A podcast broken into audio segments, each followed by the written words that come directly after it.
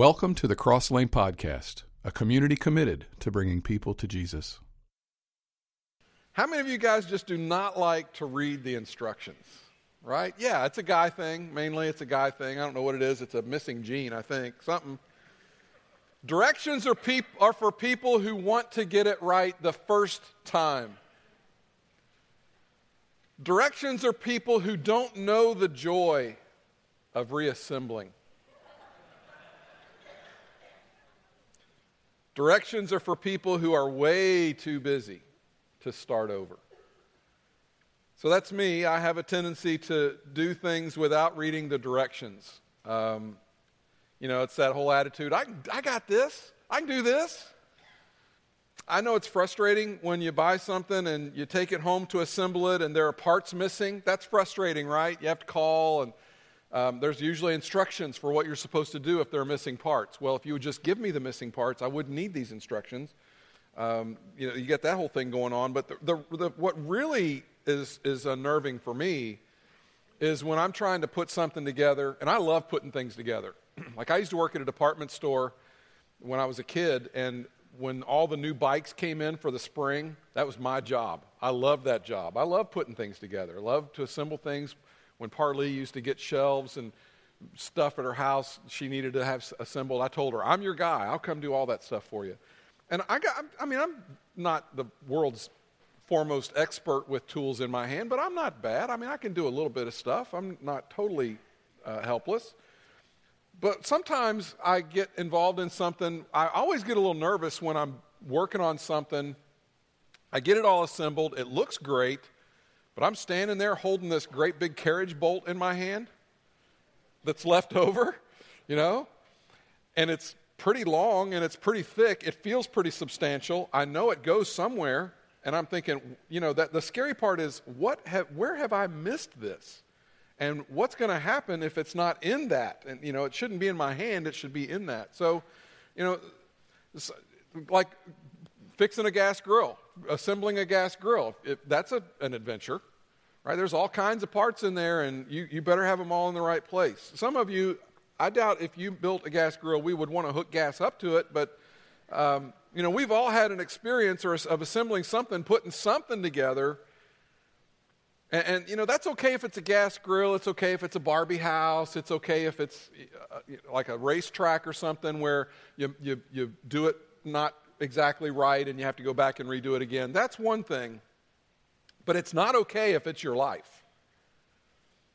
So, so the title of the message and the title of this whole series is Starting Over. And the subtitle is How to Ensure Next Time Won't Be Like Last Time. So if you're starting over in a relationship, or if you've just gotten out of a marriage, or if you're going to get remarried, you, maybe you just lost your job, maybe you just flunked out of school and hope to go back someday. These can all be start overs. These are, uh, you know, maybe they're your fault, maybe they're not your fault. Usually it's not our fault, right? Or at least that's what we tell everybody. Well, it's their fault, it's not my fault. And if it is my fault, it's just my fault a little bit, it's mostly their fault. I mean, that's kind of how we talk about that kind of stuff. Sometimes it's partly our fault and partly their fault, but mostly their fault. And, and, and, these are the startovers areas of our life. And, and, you know, you got bumped out of that job, you flunked out, the teacher didn't do it right. That's the problem. She didn't do it right. Um, the relationship didn't work out, and you're having to start over. This series is for you. As a pastor, I, I have a front row seat to watching people start over in lots and lots of things. I myself have had to start over in lots and lots of things. And I hate to see the mistakes that we make. And of course, it's always easier to watch somebody else and, and know what they should do, right? It's always easier to look at their world and go, well, you know what they need to do right here is this. And you're probably right. Problem is, when it's your life, you don't see that. When it's your life, somehow you, you become deaf to your own voice or your own wisdom or whatever, and, and you know, we just tend to make mistakes that we would advise other people not to make, but for us, somehow it's different. But when you're a pastor, you see so much that you just want to call a big time out and say, Can we just stop and go over the basics here? And if, you, if you'll just do some basic things, this will go better. Trust me. We learn from our mistakes, it seems, in the areas that matter the least. You know, games, board games. You make a mistake in a board game and it costs you another lap around the track, and you're like, I'll never make that mistake again. And you make a note and you never make that mistake again. Sports, you know, your coach tells you how to do something and you've been doing it wrong, and then one day you just get so frustrated, and the coach comes and says, You know, what'll fix that is if you do this. And then from then on, you do that, and every time now, you, you get it. And so, you know, you, you've learned your lesson. Hobbies, the way we put toys together, you think to yourself, you know what, it cost me 30 minutes last time I did that for my son. Next time I assemble that thing, I'm going to remember that that piece has to go in there and save myself about 25 minutes because that thing should be able to be built in about five minutes. And there are certain mistakes that you only make one time and you've learned your lesson. And then there are areas that matter, they're the areas that seem to matter the least to us.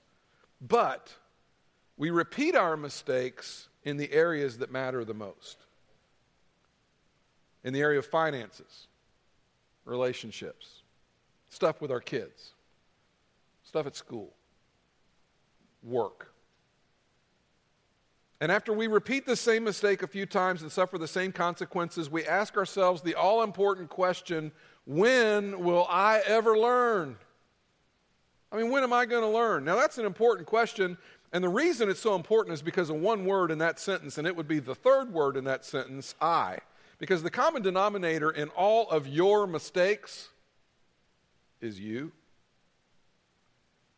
Wherever you go, there you are. And in your greatest regrets, there you are. And for some reason, you don't simply learn in the areas that matter the most as you do in the areas that matter the least. I've lost track of the number of times I've given advice to somebody only to watch them go and not do what I told them that they should do, and they go do something else. Now, when it comes to counseling, I try to make it a point not to give a lot of advice. Counseling should not contain a lot of advice. Counseling leads you to your own conclusion, right? Good counseling helps you to evaluate things and to get to know you and, and based on you know how I've responded in the past and who's hurt me and who's loved me and how that has affected me you know good counseling leads you to your own conclusion but sometimes as a friend someone has come and said brett i just i want to know if this was you what would you do or i want to know as you know you know me brett what do you think i should do and i one person in particular i'm thinking of years ago that i was friends with they were going through a really hard thing, and, and I was trying to help them, and we were talking a lot, and I was like, okay, here's my advice for you. They would go and do the exact opposite. And, and it's not that I'm some genius. I mean, you would have seen it and probably told them the same thing, but, but this person would leave my presence, go do the exact opposite, and it just got worse. And it just kept getting worse and kept getting worse. And after a while, it's just like, you know, they would come and say, Brett, what, what do you think I should do? Stop. Okay, stop. I'm not telling you what to do anymore. Why are you even, I mean, if you want me to be your friend, that's fine, but just stop asking me that question because you're not listening. And it gets frustrating. And I've watched people make unnecessary bad mistakes and unnecessary bad decisions. And here's the thing life has enough unavoidable pain, right? I mean, you can obey all the traffic signs and do all the, you can obey the stop signs and all that stuff, and still somebody may T bone you. Even when you do it all right, somebody else may not do it all right, and things can still go wrong sometimes. So, why in the world would we add more pain to an otherwise somewhat painful existence already? Why in the world would we do these things to ourselves? But we do. So, when you watch people do things to themselves with unnecessary bad decisions, financial decisions, relationally, professionally, academically, it can just break your heart because you think to yourself, you know, that one could have been avoided. It didn't have to be that way. So, as we start talking about starting over in the next three lessons, I'm going to give you three things that, that you absolutely have to do if you want next time to be better than last time. But before we get there today, I want to I want to briefly explore three myths. And as soon as I put these up, you're going to say, "Oh, yeah, I see that. I see that." I mean, this stuff is not rocket science. Sometimes we just need somebody to surface for us the assumptions that we are operating from. And here are three assumptions that we subconsciously make when we are starting over. And as I talk about these, you're gonna, I'm going to put these up. And, that, you know, part of the experience we're going to have together this morning is we're going to go, well, duh, yeah. I mean, of course, that may, I mean, I had to get up, put on clothes, and come to church to hear this. I mean, I knew that. Well, we know it, but as you're going to see this morning, we don't always do much with it. Listen to me. If you're, if you're not aware of the assumptions that you make, you will continue to make those assumptions. And they will continue to drive your decisions. So I'm just going to talk about these assumptions and then I'm going to I'm going to give you one verse of scripture today. Not a lot of scripture this morning. If you're somebody that really likes a heavy dose of the Bible, um, we'll we'll look at it a little, but next week and the weeks after will really be your weeks. Today we're just kind of setting some things up. So let's look at these three myths real quickly that drive people into bad decisions. Myth number one the experience myth. The experience myth. Experience makes me wiser. In other words, here's what we think. Well, in light of what I've just gone through, I'm wiser for it. Let me just tell you experience does not make you wiser, it makes you older,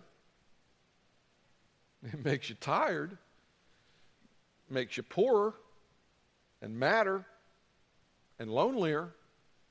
But experience alone does not make you wiser. And the reason that this is such a big deal is that people say stuff like, okay, I'm ready to go. I know what to do now. I've been through that once. I got it all figured out. Let's go. Mount up. Let's go. Because I've had this bad experience and now I know. Experience alone does not make you wiser. Here's the key evaluated experience makes you wiser. So, in the weeks to come, I'm going to give you some tools that will help you to evaluate your experience. And again, nobody is in here right now going, oh my goodness, that never crossed my mind. No, you know this. You know this is true just by watching other people. Because you've watched other people before make the same mistakes over and over, and they learned nothing. So, experience doesn't guarantee anything except that you possibly wasted some time, but evaluated experience, now that's a game changer. That can make a difference in your world. The other myth is, is this it's called the know better myth. Since I know better, I'll do better. Here's what I'm getting at people assume that because they know the right thing to do, they'll just do the right thing. You really think that's true? I mean, based on your experience and based on the people you've watched, do you really think that's true? Now that we know the difference or the right and wrong, now that we know better, we'll do better. But know better does not equal do better. Remember back when you were a kid and your parents would tell you what was right and make sure you don't do and make sure you do this, that, and the other, and you go, I know, I know, I know, on the way out the door to do whatever it was you were going to do the way you were going to do it, and that's just mom, and that she doesn't know. And they kept repeating themselves over and over because they knew that nothing doesn't always know that knowing doesn't always equal doing. But worse than that, know better does not equal the ability to do better. And here's the why this is really important when you start thinking this over and, you, and you're going you're, you're going to start over. You think, well, now that I've had this experience, I'm wiser. Now that I know better, I'm sure I'll do better. There is no guarantee. Because in many cases, knowing better doesn't equal the ability or the power or the self control to do better. So, simply knowing better doesn't mean that you're going to do better next time around unless you evaluate your experience and unless you make some personal changes. See, that's the key. This is why, for many of you, your last bad relationship has led to your current bad relationship, is going to lead to your next bad relationship. Because you know better, but it doesn't necessarily translate to doing better. And you keep thinking, well, what's wrong with all those people that I'm dating? A couple of things. You picked them. You're a bad picker. Bad picker. Okay? Or they picked you and you're a bad say noer, is what you are. You're just, you're not good at it. And you've learned and you've had experience and you know better and I know better and I know better. And your friends are looking at you and saying, okay, you say you know better. Why are you going out with him? Well, we're just friends. No, that's what you said about the last. You don't even know this guy. This is important. Knowing better doesn't mean you'll do better. Knowing better doesn't mean that you have the strength or the power or the self control to do better. They are completely different things. And in order to make sure that the next time is better than last time, you have to know and you have to ask yourself the question okay, now that I know better, what must I do next time before it is actually better? Third myth is this it's the time myth, and this is the toughest one. Time is against me. That's what we think. Time's working against me. The clock's ticking. I'm not getting any younger, you know. The opportunities are coming and going. You know, we hear this all the other people my age, all the other people my age. Well, all my friends, you know, all my friends, and we think the clock's ticking, I need to get with it, time's a wasting. I've learned my lesson, I know better, I've had a bad experience, I'm ready to jump back in there and get with it. And I'll never go there again, and I got to get ready because the clock is ticking. The time is my enemy. Absolutely false. False. In fact, of all the myths, this is probably the most destructive one. The time is not your friend myth, because time is your friend.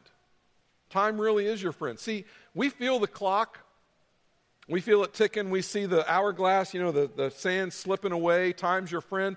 And, and this is true every time and in every area of starting over. See, all of us in here, in some portion of life, we're starting over somewhere. And here's why because when, when you've gone through something difficult because of a decision that you've made, or sometimes because somebody else made a decision, the truth is you're a little bit out of balance. In the same way that when you're walking or running and you're, you get out of balance, what you need to do is stop, get your feet under you, and then start moving again. You ever walked with somebody that was not good on their feet and they, they don't have really good balance anyway, and they just get in a hurry, and you want to look, you, you grab them and you say, Stop, let's stop. Now get your feet under you. Now let's walk. We got to do that in our life. See, emotions are like temperature. They go up and they come down. The problem is emotions go up quickly, but they don't come down as quickly as they went up. Right? That's part of the problem. And you're carrying a little bit of anger and a little bit of resentment and a little bit of jealousy that you don't know about. And consequently, you are a little bit off balance and your emotions are a little high. Or some people would say, no, your emotions are way high. And you're, you're still dealing with a little bit of pain. And, and see, when our physical temperature goes up, it signals to us something's wrong. What, what happens is when you're sick, you go to a doctor, and one of the first things they do, they used to stick a thermometer in your mouth. They don't do that anymore. Now they got this thing they wipe across your forehead. I still have not figured out how that thing works. That amazes me when they do that. But what they're doing is they're trying to figure out are they telling me the truth? Is there really, are they sick or are they a hypochondriac? Because if they're really sick, probably they're going to have a temperature. Because when, you have when your body's not right, your temperature goes up to say, hey, something's wrong. We got to fix this. When your emotional temperature goes up, it signals that there's something wrong in your spirit. There's something wrong on the inside. And here's the thing when you're in physical pain, you become self absorbed. And when you're in emotional pain, you become self absorbed. That's just, it's not your fault. That is the nature of pain. That's what happens when we're in pain. We just, we kind of close ranks and all we can see is two feet in front of us and it has to do with us. We don't see anything else. It's just, it's all about us. If you suffer from migraines, you understand what I'm talking about. I, uh, someone in my world that doesn't, my daughter has migraine headaches, and so I don't, I've never struggled with that. I've known some people who have, and I, all I know is that when, they, when that comes on, it's like the world has to stop for them because it's so bad. I mean, people that have that, you know, they would say to you, you know, I love you, but don't ask me to think about anything. Don't ask me any questions. You know, don't talk to me. Why? It's, it's not that they don't love you. It's not that they don't care. It's just that when you're in pain, you become self absorbed, and it's the nature of pain. You can't help that. That's true of all physical pain. Emotional pain is the very same. We're, we we just aren't as aware of it. People in emotional pain become very self absorbed, and I'll tell you where you've seen this. If, if you've ever had a friend that was going through some tough things, and every conversation you had with them, it seemed like that's what you ended up talking about, right? You ever had a friend that was going through something really big in their life, and every time you were around them, you didn't talk about any of your stuff? What did you talk about? You talked about that. To the point that you get where you go, I don't even want to be with them tonight because they're just going to talk about that again. I'm just so tired of talking about that. Some of you are in small group, And you, you, may have had this experience where somebody in your small group is going through something really hard, and for a season, they're coming to small group, and that's all that you talk about, right? Because that's all they want to talk about. And they're self absorbed and they don't even know it, and they don't realize that half the time they're dominating the whole small group. And they would say, You know, I just love my small group. I just got so much out of this tonight. And you're thinking, Well, of course, you talk the entire time. God bless you. I mean, it's great, but. See, we need people who will enter our pain and walk with it, walk through it with us, and let us tell our story. That's part of what we need. And sometimes we need, we need somebody to walk with us while we tell our story over and over and over again. Because that's just that's what we do. Now that's just life, and that's that's a part of the healing process. But self-absorbed people make self-absorbed decisions. You got to know that.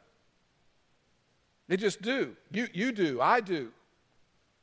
We can't help it. So, consequently, jumping into what's next before you've allowed the temperature to come down is a very dangerous thing. And here's the flip side of that when you're healthy, you have clarity. When things are good, you you, you see better. I wish I'd made the, the uh, little chart that I use when I'm doing counseling with people. Imagine a wavelength kind of thing. I tell people all the time um, really smart people don't make decisions in valleys. Because in a valley, you don't have very much vision, you can't see very far really smart people make their decisions at peaks where the, where the vision is better. And what happens when you make decisions in, in, in the tops at the peak is you're able to skip over valleys a lot of times. When things are good, your decisions are better. Just that's just the way it is. And when you have clarity, you, you, everything's better. When you have clarity, you're going to do great. But when you don't have clarity, you have no business making decisions. But that takes time. It takes time to get clarity. And if you wait long enough, you will be able to hear things later that you can't hear now. There are some things that you need to hear, you can't hear them, and it's not your fault. It's just that you're not ready to hear them. But there are things that you need to hear before you move on to whatever is next. And not only are they things that you need to hear, but later on, maybe a year later, two years later, there will be some people that you are able to listen to that you can't hear from right now. Like they're trying to talk into your world, but you don't hear it. You're just not ready because there's just it's not time. There's got to be you've got to give it time so that you can hear the right people. And sometimes, you know, temperature's up so high it's like I don't hear anything from anybody. We got to wait sometimes, let the temperature come down, and as that happens, a year, two, you know, six months, whatever, somebody's able to speak some truth into our life, and we go, oh that makes such sense. Why didn't I think of that? Time is your friend, but it feels like your enemy. Now, again, you hear that and you think, and, I know I'd be thinking the same thing if I were you. Brett, for everybody else, I'm sure that's true, but I could get up there and I could tell you my story, and you would say, everybody, if Brett, if I could just tell my story, everybody would say, oh, you're right. You need to jump in right now. You need to go. Time is wasting. Can't, can't let that happen. You got to move. No, time is your friend. And the reason people rush is because they're convinced personally that their situation is different. And I hate to tell you this because this might hurt your feelings this morning, okay? But I'm going to tell you this. Your circumstances may be unique, but you are not. If I've learned anything in counseling, it is this everybody thinks their situation is unique. And if you've talked to as many people as I've talked to in counseling situations and heard the things that I've heard, and heard them the exact same way, use the exact same words, time and time again. In fact, there are times when someone is sitting across from me and they're talking to me, and I'm sitting there and I'm listening. and I'm trying to be very intent and give them my full attention, and I can tell what they're going to say next. You know how I know that? Because I've heard that a hundred times before. And they think, Brett, nobody's ever it's just, it's, I, I, no one could ever know what I'm going through. And I'm like, trust me, hundreds of people know what you've gone through because they've described it to me the exact same way. But it feels different for you. Your challenges may seem unique, but you are not unique. And after you hear enough stories, you will realize that not, not even your challenges or even your circumstances are really all that unique. It's just your version of the story that's been lived out time and time and time again Uh, but it seems different because you're in the middle of it, and it seems different because you're experiencing it. And it's emotional, and it can, it's a pain, and you feel absorbed by it, and you, you, you just don't even know that you're, you're, you're not in a good position to make any other big decisions. And God loves you, and we love you, and your community group loves you, and your parents are trying to love you, and your brother's thinking, oh man, she's calling again. I'm just going to hit the silence button because I cannot even listen to that again. Because I know what she's going to want to talk about. And that's life, but I'm just telling you before you jump in and move ahead, if you want next time to be better than last time, you need to wait. Now, here's the interesting thing when you start thinking through the biblical characters and you come across some who had a first time and a second time, there, there's a bunch of them. Just about every single person that God uses in a significant way in the Old Testament or the New Testament, almost every single one of them had a first time, a failure, and then a second time. Probably the most famous was Moses. Uh, Moses was raised in the household of Pharaoh. He realizes he is not an Egyptian. He walks like an Egyptian. He talks like an Egyptian. But he's not an Egyptian, he's a Hebrew. And, and he, he, he decides, hey, we need to do something about this Hebrew slavery thing. So he kills a guy and he has to leave the country, and eventually, eventually he comes back for a second time around. And the second time he comes around, he's the savior of Israel. But there was a first time before there was a second time. King David, same thing. He's anointed to be the king of Israel. He goes to live with Saul, who's the guy that he's eventually going to replace, which had to be awkward. He's living in the palace. He has it all going his way. Saul gets jealous, kicks him out. There's a passing of time. David comes back, and eventually David is the king. Come to the New Testament. And in the New Testament, we meet probably the best example, and that's Paul. Paul was a the best religious person of his time. And if you know anything about Cross Lane, you know that when we call you religious, that's not a good thing. Okay? We don't like religious people around here.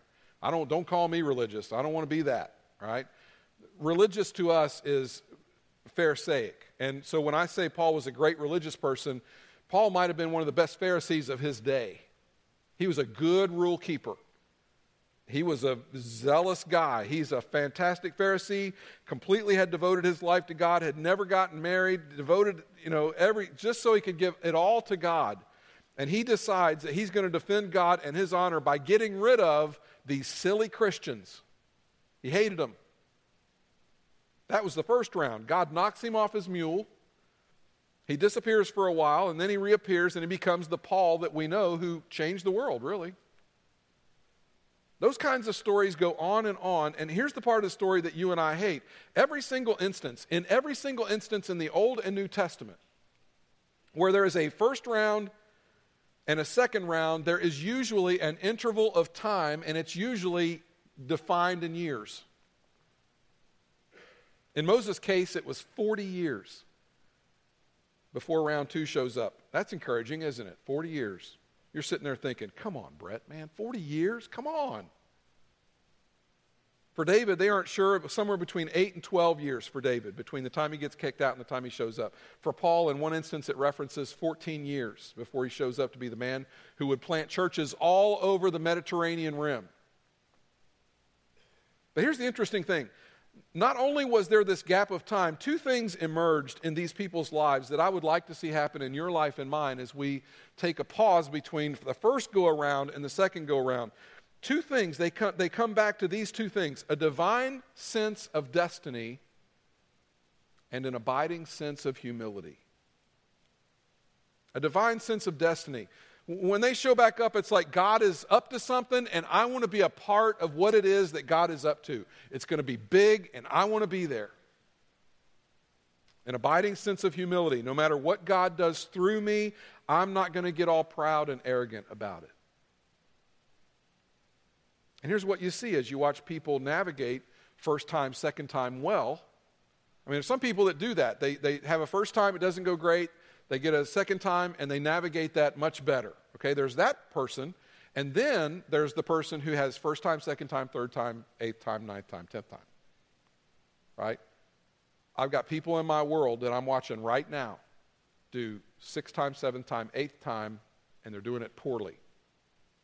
And you want to say, would you just stop and evaluate and listen to yourself and look at your past and the mistakes that you've made and just, just stop. But that's but you hear him say, Time's wasting. You know, I'm ready to go. I got to jump in. I've learned my lesson. I know better. I'm sure I'll do better. Here's what you see there's always more time in between than anybody's really more com- very comfortable with. I mean, it's always, it's always hard to, to do that time in between. Because we think, no, you know, I know what I'm doing. I can do this. But when we get this right, we emerge with this sense of destiny and humility. And, and, people come out on the other side and they say things like, God's up to something in my life. God has a purpose for my life. They even say things like, you know what? I wouldn't trade anything for the lessons that I learned in round one. I wouldn't wish it on my worst enemy. I've got stuff in my life like that, stuff I've learned, I wouldn't wish on my worst enemy. The stuff I went through was horrible, awful. But I tell you what, I wouldn't trade the lessons I've learned. In fact, most of the, some of the best ministry stuff that I do in my world comes from places of pain and, and stupidity on my part or somebody else's where I went through some stuff and I'm like, yeah, hmm, maybe I could used help take this and learn something from it. And then I talk to somebody else and I'm like, wait, wait, before you do that, here's what I've learned. I wouldn't trade it. I wouldn't want to go back and repeat it, but I wouldn't trade the lessons that I've learned and what I took away. I'm such a better person, and I feel like God is doing something for me and in me. See, when people handle situations well, they emerge from them with a sense of destiny and humility. And that's not natural. I, understand that. But I want for you and I want for me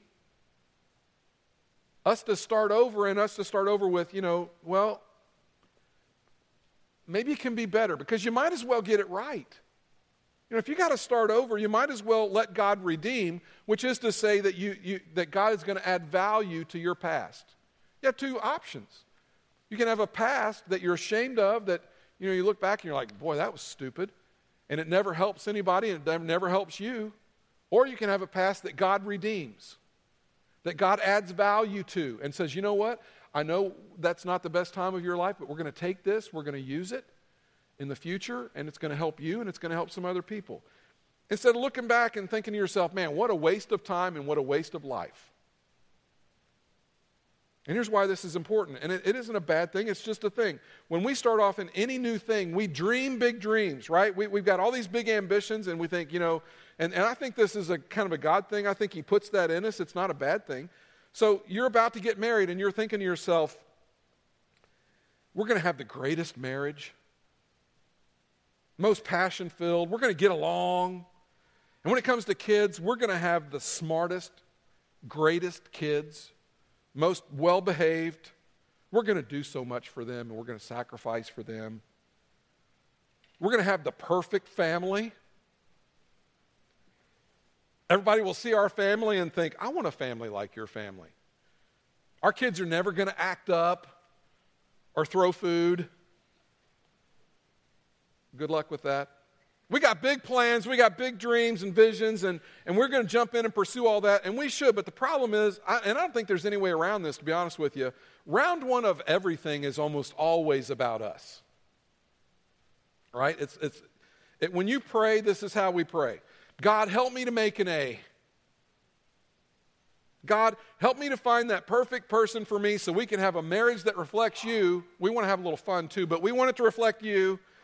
And, and, I don't think there's anything wrong with that. The thing is, in the first round, it's just usually, even if you're a Christian, it's just usually about us and how we pray and how we plan. And then we discover that life's not perfect. There are not perfect marriages, there are no perfect kids. There's not a perfect job. There are no perfect families. And life is just messy. Life's hard. But here's what you discover that when you're emerging from round one and whatever that is, and that's not to say that, you're, that you won't be successful in round one. You know, I'm not saying that everything's a failure. I'm not saying that. Now, some of you are in your first marriage and it's, it's, it's a, what I love is when people come to me and say, Man, Brett, we just celebrated 25 years of marriage. Rock on. I'm proud of you and love you. And because, listen, I know how hard that is. So, not everybody is going to fail in, in the first thing, right? Your first marriage does not have to fail. Your first job does not have to fail. Your first time around with kids does not have to fail. When life bumps you out, or somebody bumps you out, or you bump yourself out, if you will just allow God to do something between round one and round two, if you will just allow God to do something in you before you start over, you'll move into the next phase of the next season of your life with a sense of destiny. And some of you are here this morning and you're really not into the Jesus thing, and some of you have Christian friends and they, you know, they use this strange language. Like they say things like, you know, I just feel like God is leading me. And you're like, that sounds strange. I just feel like God wants me to. And you're thinking, what? I mean, how, who talks like that? And it's like they have this grid through which they see the world, and, and it's like this divine grid this is what happens when, when men and women allow God to do something as they start over. There is a sense of divine destiny. God is up to something, and there is a sense of humility. I'm going to work hard, I'm going to set goals, I'm going to do my best, and I'm going to reach for the stars, but in doing so, I'm going to do it under the canopy of a God who is up to something, and God is going to get all the credit. I'm working hard, I'm more disciplined than I've ever been, I'm going to do all the stuff I need to do. But I don't feel like everything hinges on me. I've already done that before, and that didn't work out real good. You've heard the expression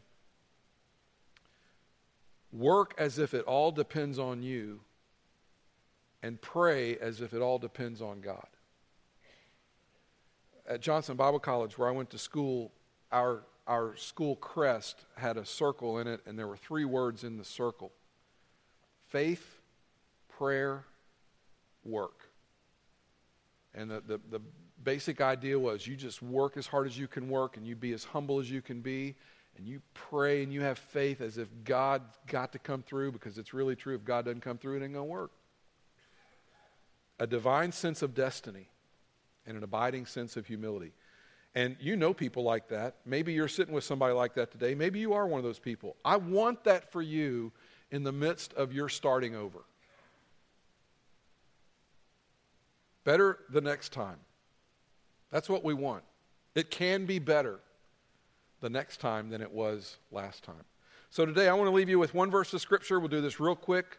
Um, We'll be more in our Bibles next week. I'm, I'm just this one verse, and it's, it's a, if you're not a church person, you, even if you're not a church person, you've heard this verse. If you are a church person, you've grown up in church, you've heard this passage a lot. Uh, it comes from Paul, who certainly had a big round one. He had an even bigger round two about 14 years later, and having done some things that he was embarrassed of, some things that he would rather have forgotten, it was so embarrassing that it was difficult for him to be around Christians when he had his round two because all the Christians knew what he had done. He couldn't run away from it, he couldn't hide it, and it was embarrassing. It was public, there was nothing he could do about it. And yet he saw God take all of that and set him up for a beautiful future, a future so big that it changed the world.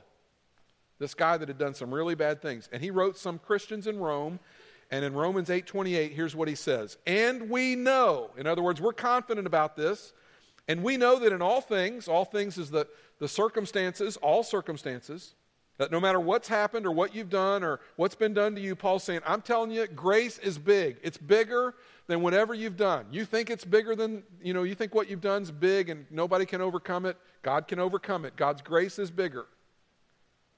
We know that in all things, and then check out these two words God works. God works. Now, listen, here's what that means it means that when you get this right and you're willing to take a big deep breath and maybe you're willing to hit the pause button and slow down, back off a little bit and decide, hey, I've just been through an experience, doesn't mean I've learned anything. Just because I, I, I know better doesn't mean that I'll do any better. Paul says if you'll allow him God will work through and in every chapter and segment of your life. That weekend that you're trying to forget, that night that you made a decision you wish you could take back, that semester that you totally don't want anybody to know about, and you're trying your best to live that semester down. You know, you think, I just wish it would go away. I just wish I could start over and that wouldn't be a part of it. Paul says, here's what we know God works in all things, all things. And here's where we're going for the next three weeks. God wants to use all things, but if you don't allow God to use all things, all things will come back and haunt you. But if you respond in such a way that you allow God to use all those things, all those things will show up into the future and benefit you and benefit the people around you. I can't tell you how many times I've listened to somebody in the midst of counseling and they're pouring out their soul They've, they've made mistakes. They've gone through stuff. They're crying. And I'm sitting listening to it, and I look at them and I say, Listen to me. I know you don't believe me right now, but a day's coming, a year from now, five years from now, 20 years from now. God's going to use you, and God's going to use this, and you're going to help somebody. Brett, there's no way. I just, there's no way God can use me and use this. There's just no. I'm telling you, the people God uses are people with a past. The people God uses are people that have gone through stuff and they've evaluated it and they've said, God, what can I learn? Because I don't want to go through that again and I don't want to do that anymore. Paul continues, and we know that in all things God works for the good of those who love him. And in this context, it's those that have said, God, I want your way more than my way. Okay? Your will is more important than my will. Paul says, For all those that love God, God works and can use anything and can work through anything and can redeem and bring value to anything of, to those that love God. And here's how he completes this who have been called according to his purpose. And so this is big. I've seen this, and some of you believe this, and some of you don't. Some of you would say, No, if I told my story, Brett, I would be the exception. But I'm just telling you, God can leverage out of anything if you invite him to. He can, he can take anything and give it purpose and meaning and a cause and use it for ministry. Anything, if you'll let him. But if you rush, if you move in too fast, if you think you've learned all the lessons and there's nothing else that you need to do to evaluate, you will simply have a second round that looks an awful lot like the first round, and you will have possibly learned nothing and that there's gonna, not going to be anything that you can leverage, and nothing good come from it until you're finally willing to submit and surrender to the God who loves you. This is where we're going to go for the next several weeks. This is the good news. Next time can be better than last time, but not just because you want it to be, but because you're going to plan for it to be. We all want it to be better but we're going to learn how to plan for it to be better. We're not just going to listen to the myths, you know, the, we're going to get rid of the myths. Just because I've had an experience doesn't mean that I, I'm, I've learned anything. And just because I know better doesn't mean I'm going to do better. And just because I'm in a hurry doesn't mean that I need to be in a hurry. It might look like you're wasting time, but you're not wasting time when you stop down and say, God, teach me. I need, I need, to, I need to evaluate what just happened. I do not want to make these mistakes again. God, speak into me, and I'm going to give you the time that it takes to talk to me before I go do this again. That's where we're going in the next three weeks. Now, I know we just got into 2017, and I know that some of you are looking at this as a fresh slate and you're starting something over new. Good for you. I'm glad. I hope it works out. But let's just take a minute or two and let's pray over it, okay? Let's just ask God to help us. Uh, Father, this morning, I, I, pray for me. I pray for my friends in this room. I love these people, God. I want, I want to see them have a better second time than first time. Whatever it is new job, new marriage, new relationship, new chance at class, at school. Kids are getting ready to go back to school, and some of them getting ready to start college. First semester didn't go good. They're hoping for a better second semester. I pray, Lord, that, that they would stop and evaluate first semester with you how did it go? What, what can I learn? What, what did I do wrong? God, speak to me. Father, I pray that all of us would, would pause and, and, and understand that time is our friend. And that we wouldn't just get in such a big hurry all the time. But we would calm our spirit, calm our soul, get in a quiet place, get our Bible in our lap. Let somebody with a, a hotline to you talk to us a little bit and say, man, help me evaluate my experience so that last time won't be a repeat of next time. So, Father, we, we just, we invite you into life, into our space to speak to us and guide us and teach us. You're awesome. We bow in these moments, worship and praise you, give you all glory because it's all due to you. We pray it in the precious name of Jesus. Amen.